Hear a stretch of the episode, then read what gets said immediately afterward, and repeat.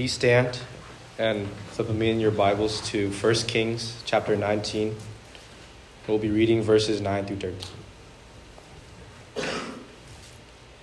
There he came to a cave and lodged in it. And behold, the word of the Lord came to him.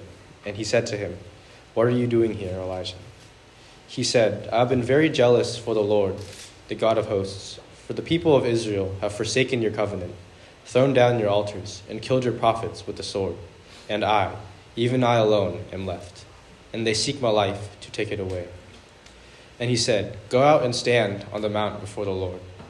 And behold, the Lord passed by, and a great and strong wind tore the mountains and broke in pieces the rocks before the Lord. But the Lord was not in the wind, and after the wind, an earthquake. But the Lord was not in the earthquake. And after the earthquake, a fire. But the Lord was not in the fire. And after the fire, the sound of a low whisper. And when Elijah heard it, he wrapped his face in his cloak, and went out and stood at the entrance of the cave. And behold, there came a voice to him, and said, What are you doing here, Elijah? This is the word of the Lord. Let's pray.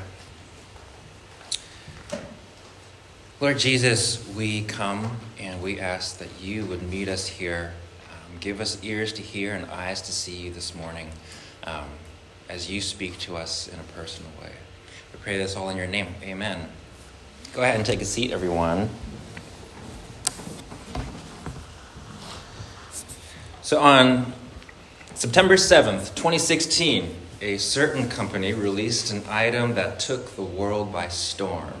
And within two years, not only became a highly popular electronic item, but even a sought after fashion accessory. Anyone know what I'm talking about? Guesses? Guesses? No guesses? AirPods! Uh, when they first came out, they caused quite a stir. Like, some people loved the, the light, wireless convenience, all packaged in Apple's slick, white minimalist aesthetic, while others thought they were just overpriced Bluetooth headphones. You know, something that was already offered on the market. But whatever, whatever you thought, back in 2018, AirPods were Apple's most popular accessory, and since their release, sales continued to double every single year.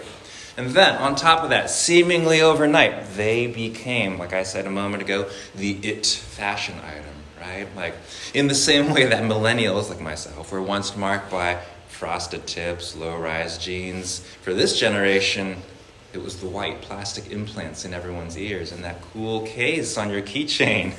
It was almost like a mark of status or like a rite of passage some kind. Now, I gotta admit, be honest with you, full disclosure here, I wasn't so impressed at first. I was even kind of a hater. But then, after receiving a pair as a gift from some generous friends, I've since repented. Uh, you all know Amanda and I are, are, old school in our home. Like someone recently described our house as like an antique shop. And I mean, we don't have a TV. We still listen to vinyl on a record player, so that's fair. Uh, but I gotta say, I love my AirPods. Like, for one, I've never tasted the convenience of wireless earbuds before. It's nice. And then, two, I got the pros, which fit my ear better than most earbuds, but also come with the super handy noise canceling function. And in the age of Zoom meetings, in a season where I've got a dog and a toddler just constantly making noise around the house while I'm in said Zoom meetings, the noise canceling function is really useful. With one touch, poof, like silence all around, and I can finally make a good attempt at focusing on the task at hand or being present in a meeting or a phone call, all while still having my, you know, my hands free. And yes, I can even look cool on my little tiny Zoom screen in those meetings. But do you know how noise canceling headphones actually work? It's kind of ironic. Like, we hear noise canceling and we think silence, less interruptions, better conditions for you know listening to music or podcasts, movies, or, or, t- or TikTok clips. But ironically, noise canceling technology operates through noise. Like our little AirPods are actually equipped with these tiny outward facing microphones that detect external sounds and then they cancel them out by emitting another noise that is the exact opposite frequency, thereby canceling the outside noise. It's like fighting fire with fire, or in this case, noise with noise. So my AirPods deliver me the illusion of silence, maybe even the illusion of peace, through the use of another imperceptible noise. But as it turns out, I'm not the only one in my home who's beginning to grow a little too reliant on this technology. As it turns out, my little Phoebe, who's one and a half years old, does too. And if you're wondering, no, we do not put AirPods in her tiny ears to help her nap, but pretty close. In order for her to stay asleep, we use what's called a sound machine. Like whenever we give her her bottle before a nap or at night, uh, we close the blinds, turn off the lights, and we turn on the sound machine. Obviously, it's not as high tech as AirPods, but the principle is the same. Like the sound machine, the sound machine plays this white noise noise that isn't intrusive in order to drown out all the other sounds that would disrupt her sleep, like sounds in the kitchen, the laundry, loud cars driving by, etc. And we use it so much, we, we're, we're actually dependent on it. Uh, I can't remember the last time I actually slept in a room that was really, truly, completely silent. And again, we're fighting noise with noise. Again, ironic, right? But there's another layer of irony, and it's this while I and many others, maybe you, while we pay the extra bucks for noise canceling features, while me and Amanda, feels like our lives depend on Phoebe's sound machine, we as a people actually are a little scared of silence. Like the thought of going through a day with no stimulus devices, like think no phones, no TVs, no screens, at the very least seems boring. But perhaps more than that, the thought of being alone with our thoughts is scary to us. It's the inner noise that we fear. Either it's too real or it'll overtake us somehow if we give it a chance. And so we don't. We drown out the inner noise with, you guessed it, outer noise. It's like reverse AirPods, right? Now, no guilt here, I'm serious, but if they're not out already, I'm certain that, you know, right after this service, the phones will come out, messages will be checked, posts will be like, Pokemon will be caught, right? Noisemakers, sound machines. You know, some of us always have to have the TV on at home or music on. Some of us bring our phones and devices into the bathroom so we can have something filling the air as we shower. Like, we can't just have a moment even in the shower. But you know, the noise goes beyond the, the digital appendages we call our iPhones. You know, anything in our lives can fill the air. You know, operating very much like my AirPods or Phoebe's sound machine. Obvious one is entertainment and pleasure. You know, just so long as we have the world or the portal that is our screens, we're okay. Because then we don't have to live so much in the reality of our current life circumstance. Like, I'm okay for now because I got my Pokemon waiting for me afterwards, or a show waiting for me. And I mean, I'm right there with you. I can't tell you how many hours of my life I've lost to YouTube while in the middle of writing a sermon. I can't tell you how many times I've reached for my phone when I'm actually, you know, just trying to spend time with Amanda or Phoebe or Jesus for that matter. And this is why I have to put my phone on do not disturb and leave it out of reach for, uh, for my quiet time. And so for Christmas, Amanda actually got me like this, this cool hourglass for me to keep time during those moments. Antique shop. For you, I don't know, maybe it's shopping habits, you know, some affectionately call that retail therapy, or maybe it's the next trip or vacation or experience, like as long as we have this on the calendar, something to look forward to, we're good. Hope on the horizon, right? Um, and all these things, you know, they're not inherently bad. Some might be. Uh, but more often than not, they're just, you know, they're just tools that we use to get through the day. Tools we use to drown out the noise within. Potentially the voice that says, You're not happy. Why are you unhappy? You know, the voice that reminds us of all the things in our lives, in our minds and hearts and our pasts, you know, that we would rather avoid. And then for some of us, maybe it's work, you know, be that your job or, or schoolwork, busyness always busying ourselves, always filling our schedules or letting them be filled, always feeling the need to go from one thing to the next. And I have to name this too because there is such a thing as Christian busyness, like where we're so busy with like Christiany things, church activities, tasks, ministry related stuff, Again, obviously not really inherently bad things, usually good things, until they themselves become the barrier between us and. Like we're so busy with churchy stuff that there's actually no room for God Himself. It's like being so busy and preoccupied running my family that I actually have no quality time to actually spend with my family. And we've said it many, many times before, but I'm going to repeat what Christian philosopher Dallas Willard famously states. He says, Hurry is the great enemy of the spiritual life in our day. You know, oftentimes we think the enemies of the spiritual life or life with Jesus are obvious things like temptation, lust, addiction. But would we ever consider busyness and hurry? You know, we tend to think sometimes of those things as markers of success, actually. Like you must be very important, or you must have very important things to tend to if you're always busy.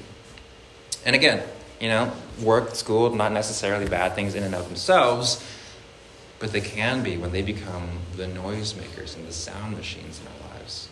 You know, they can be when they become tools to keep us always moving, always hustling, always grinding, so that we don't have to stop and think about questions like, why am I doing this?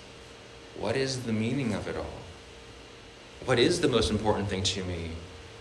or what is the point of life? Is this all that I am? What are the noise makers and sound machines in your life? And what do they really drown out?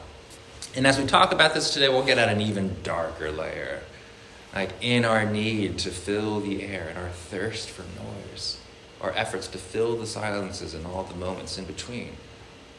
Are we playing into the hands of something darker and more sinister? Is it all a trap? In the book, The Screwtape Letters, anyone read that? Should read it, it's really good. Anyway, uh, Screwtape Letters, C.S. Lewis writes about a senior demon named Screwtape, and he's writing to a, younger demon in training, uh, his nephew named Wormwood. And the whole book is essentially a conversation between the two of them about how to ruin this unnamed human in the book. But in one part, when the demons are talking strategy, Screwtape writes this My dear Wormwood, music and silence, how I detest them both. How thankful we should be that ever since our father, he's talking about Satan, entered hell, though no longer ago than humans, reckoning in light years, could express, no square inch of infernal space and no moment of infernal time has been surrendered to either of those abominable forces. But all has been occupied by noise.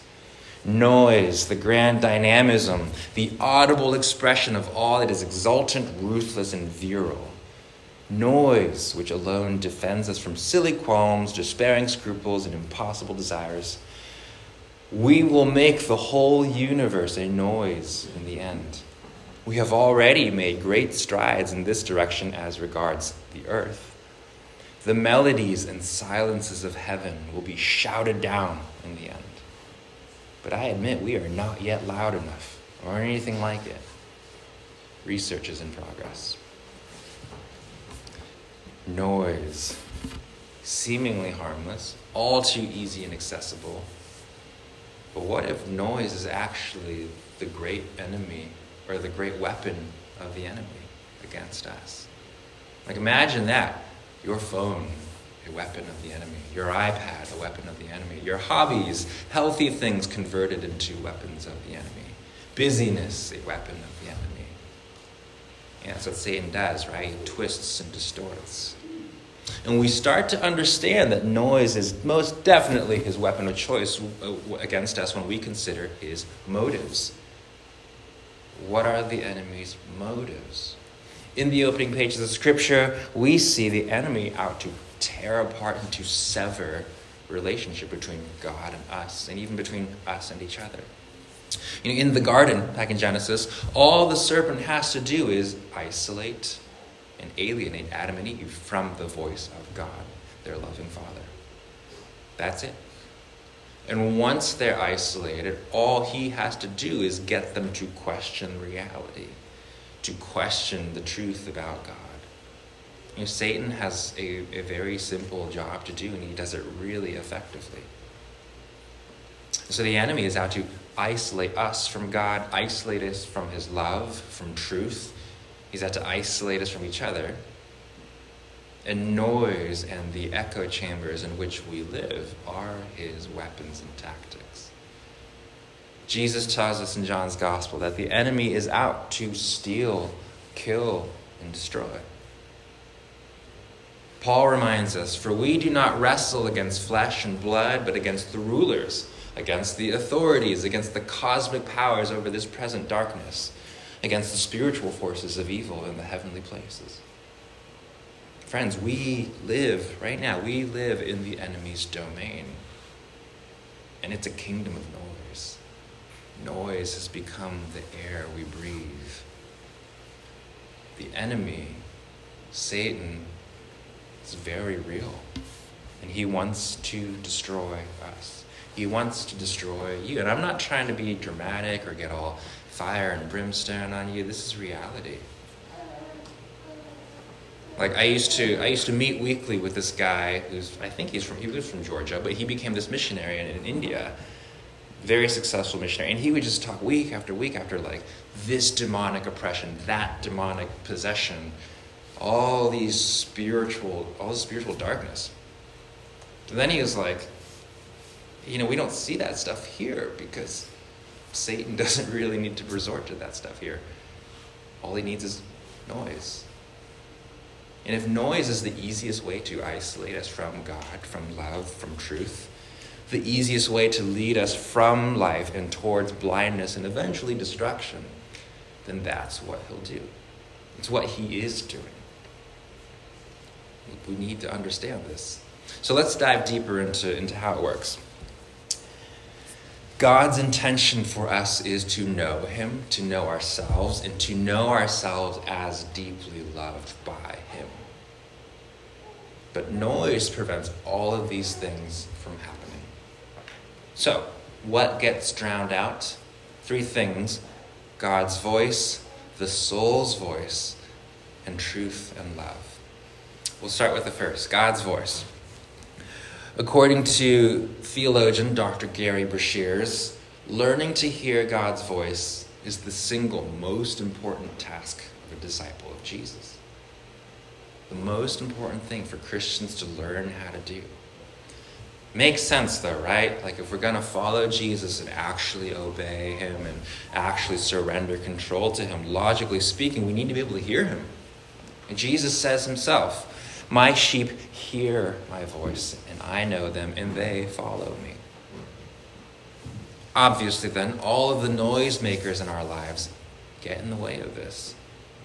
Again, exactly what Satan wants to keep us isolated from the voice of our Father. Noise prevents us from, from learning to hear and discern God's voice. And so, very simply, it prevents us from knowing God, listening to Him, and obeying a big blow to discipleship under him. Second, the soul's voice. Back to the notion of being alone with our thoughts.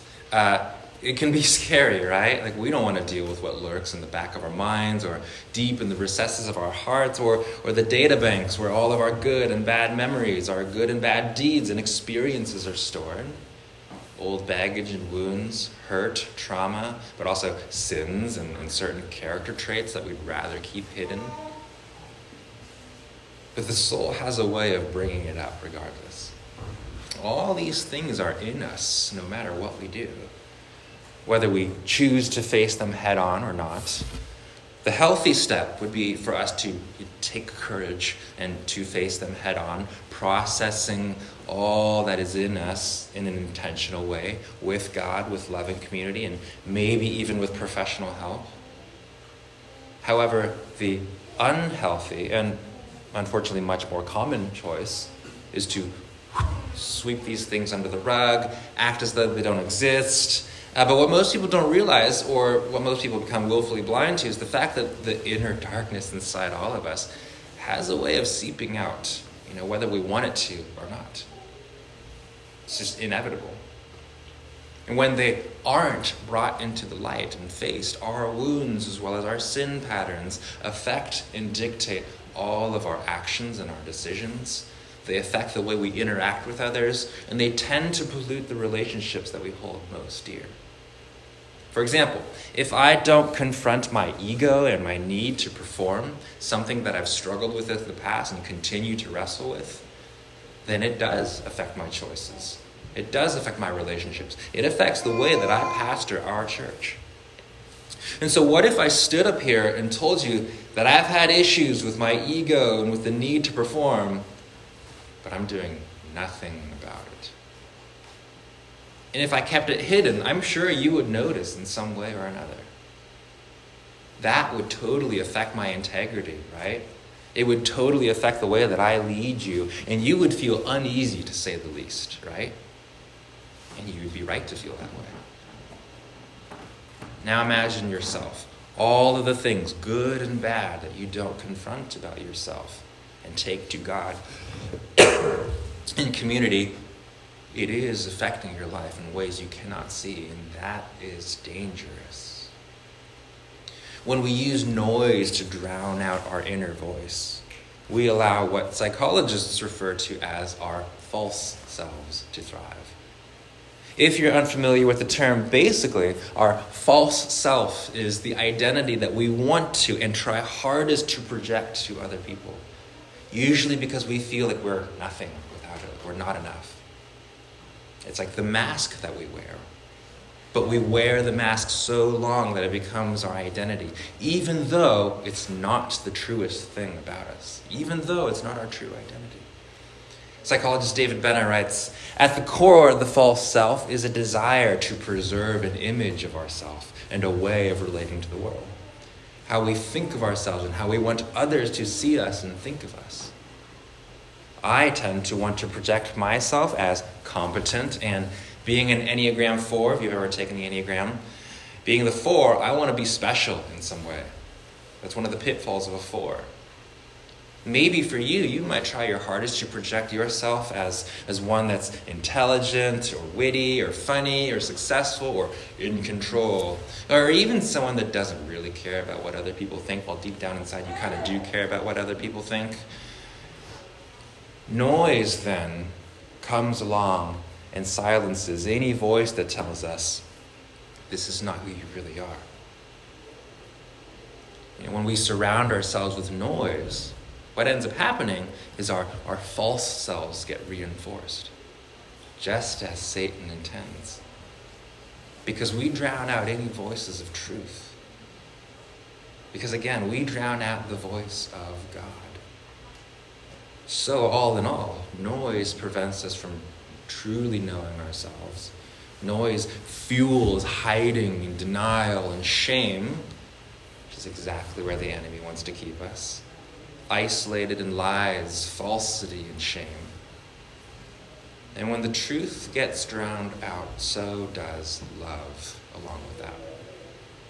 So, the third thing truth and love. Paul writes, Love does not delight in evil, but rejoices with the truth. And what is truth? What truth does God want us to know? Not just in our minds, but deep in our hearts and in our bodies, all the way down to our bones at the core of who we are. This is truth. The Apostle John, while he's exiled in the island of Patmos, writes this God is love. In this, the love of God was made manifest among us that God sent his only Son into the world so that we might live through him. In this is love. Not that we have loved God, but that he loved us and sent his Son to be the propitiation for our sins. This is truth. God is love, and we are loved by him. He knew us and loved us before he made us and then he made us in love. He pursues us in love. He sacrificed for us in love. Paul writes again to the church in Ephesus But God, being rich in mercy, because the great love with which he loved us, even when we were dead in our trespasses, made us alive together with Christ. For by grace you have been saved through faith. And this is not your own doing. It is the gift of God, not a result of works, so that no one may boast. He doesn't love us after we fashion our idealized selves and get our act together, put on our pretty masks. He doesn't love us anymore when we behave well or serve in church, etc. He doesn't love us any less when we fail or make blunder after blunder. We can't win his love, and we also can't lose his love. He just loves us, it's who he is. Author Brennan Manning writes this My deepest awareness of myself is that I am deeply loved by Jesus Christ, and I have done nothing to earn it or deserve it. In other words, we're all trying to get to know ourselves, right? I hope. In other words, we know ourselves best. We know the deepest truth about us when we know just how much God loves us. This is truth.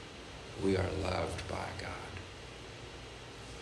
And we cannot afford to let that get drowned out.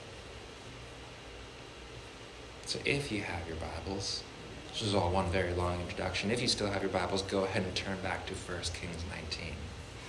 I'm going to read it one more time. There, Elijah came to a cave and lodged in it. And behold, the word of the Lord came to him and said to him, What are you doing here, Elijah? Interesting question. Elijah says, I have been very jealous for the Lord, the God of hosts. For the people of Israel have forsaken your covenant, thrown down your altars, and killed your prophets with the sword. And I, even I only, am left. And they seek my life too, to take it away. And God said, Go out and stand on the mount before the Lord. And behold, the Lord passed by, and a great and strong wind tore the mountains and broke in pieces the rocks before the Lord but the Lord was not in the wind. And after the wind, an earthquake, but the Lord was not in the earthquake. And after the earthquake, a fire, but the Lord was not in the fire. And after the fire, the sound of a low whisper. And when Elijah heard it, he wrapped his face in his cloak and went out and stood at the entrance of the cave. And behold, there came a voice to him and said, What are you doing here, Elijah? I actually like how the King James Version interprets verse 12. And after the earthquake, a fire, but the Lord was not in the fire. And after the fire, a still small voice. God's voice is described as a still small voice. So if we are living in the enemy's domain, if it is a kingdom of noise that drowns out truth and love, then how do we tune in to hear that still small voice? At this point in, in 1 Kings, Elijah is actually on the run for his life. He starts by going one day's journey into the wilderness and then takes an even longer journey, 40 days and 40 nights to Mount Horeb, which just happens to be a historic place where people go to meet with God. Horeb is where Moses, alone, encounters God in the burning bush. And then later, the mountain where he receives the Ten Commandments. So it's here on Mount Horeb that Elijah finds a cave and stays there. So he's very much alone, a long way away from anyone. He's in a place of solitude and stillness. And it's here that God's voice comes to him. So let's see if anyone else does anything similar. Make one big flip to the right in your Bibles to Luke chapter 5. I'll just read from verse 15 here. But now, even more, the report about Jesus went abroad and great crowds gathered to hear him and to be healed of their infirmities. But Jesus would withdraw to desolate places and pray. Friends, Jesus is getting a lot of likes and follows here. In our day and age, with our social currency, that would be a really good thing, right? And the natural response would be what? Build that platform, Jesus. You're gaining likes. You got that blue check next to your name. Keep going. Pick up sponsors. Quit your daytime job. No more carpentry, Jesus. Start that YouTube channel. Build your kingdom that way. Jesus does the exact opposite. But he would withdraw to desolate places and pray.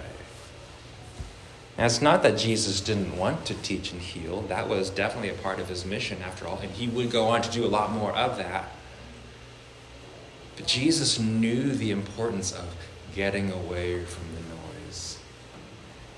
He knew the importance of, of getting away from the crowds and all the hubbub in order to be with his Father, to hear his Father's voice, and to recenter himself on his true identity and his Father's will.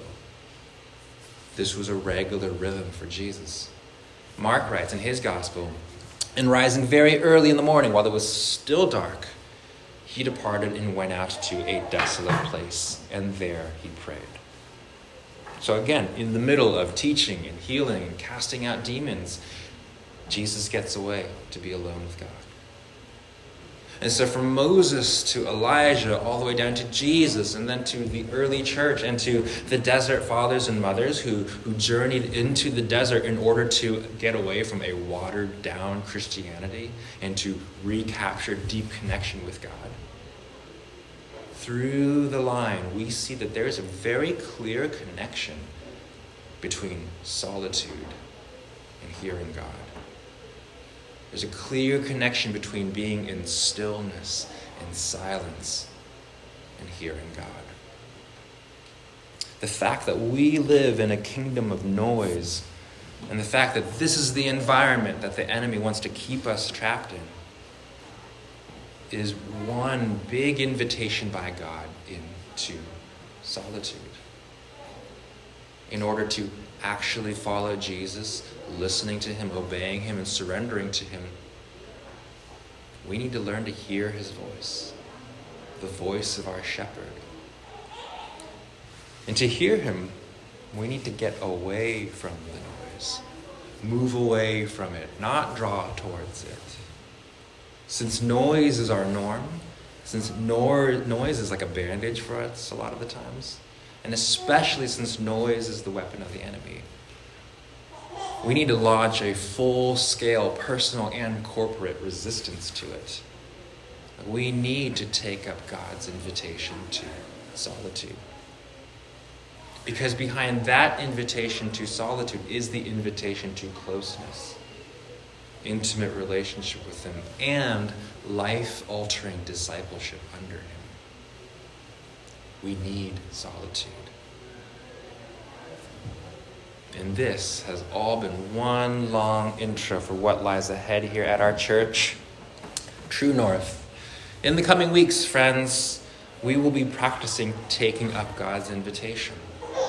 After Lunar New Year, we will begin a four week teaching and practice series on, you guessed it, solitude. Together, we'll take baby steps towards carving out time to simply sit and be alone with God in order to develop and, and cultivate our inner ear so that we can hear our shepherd.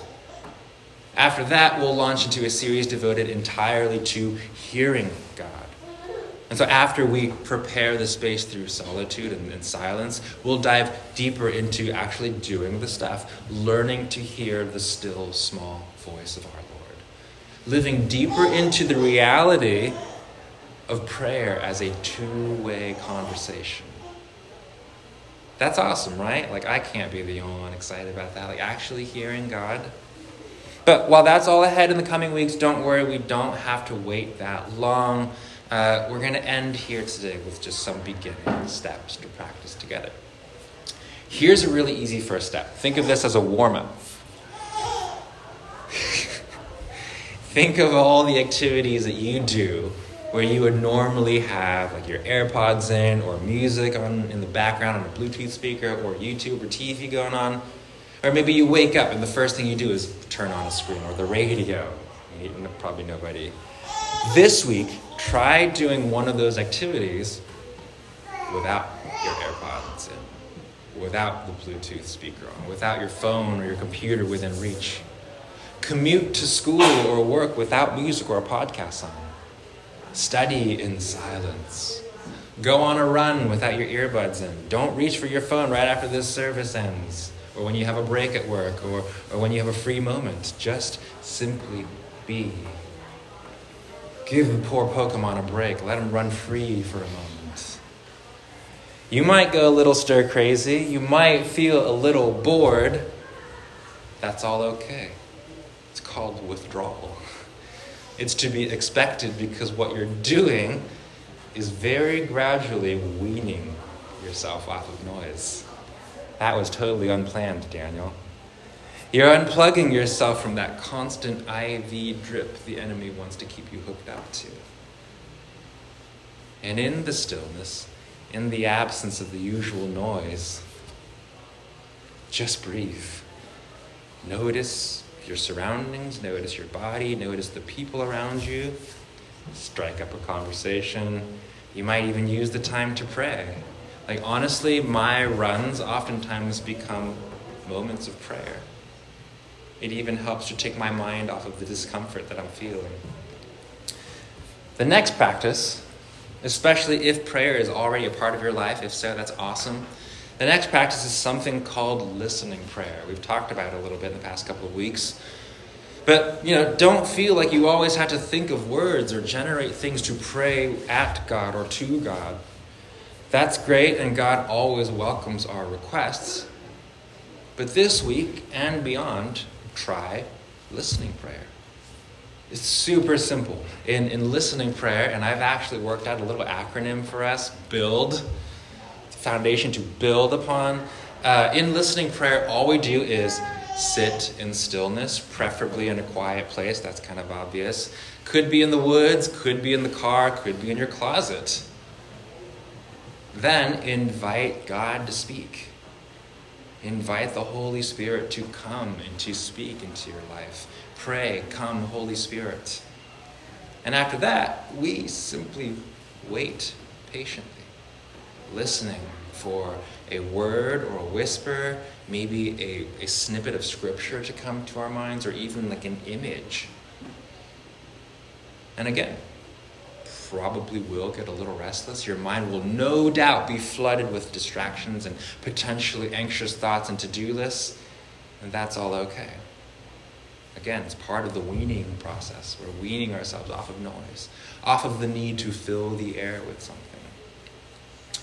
Chances are you probably will not hear anything from God the first time, or the second, or third, or fourth, or fifth time. You might, and if you do, proceed to step four take it to someone you trust, and discern it together. But if you don't, again, don't worry, you're not doing anything wrong. Remember that step one to hearing God is simply readying ourselves and making that space. Like young Samuel in the Old Testament, we're just saying with our words and our actions, Here I am, Lord. I'm ready. Think of it as preparing the ground with the soil. That's a slow process. But it's through this slow process that we begin our quiet resistance against the enemy in this kingdom of noise. This is how we take back ground in our minds and our hearts and our souls, winning back territory for the kingdom of God to reign in us. Friends, this is the beginning of a journey away from noise into solitude and silence and towards God Himself, the voice of truth and love. It's a long journey. And it kind of starts out like a slow movie at first, but one of those Academy Award nominees that unfolds and blossoms into this beautiful, life changing epic. And I say that from experience as those who seek to truly follow Jesus, it's an absolutely necessary journey. We'll close with this. Our Lord and Rabbi, our teacher, our friend, reminds us My sheep hear my voice, and I know them, and they follow me. True North, let us make room to hear the voice of our Good Shepherd so that we can follow him into true life. Will you stand and pray with me?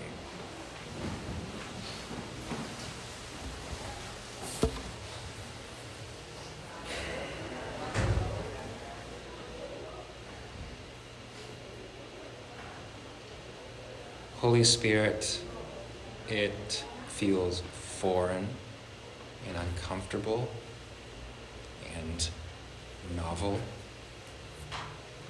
But at this time, we begin to welcome the silence.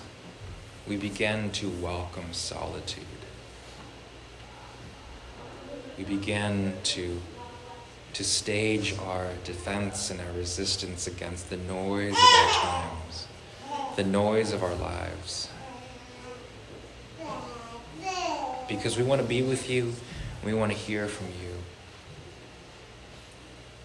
And so we ask, Lord, in your mercy and in your grace, that you would make it a little easier for us, that you would come and meet us, continue to, to invite us and draw us into your presence.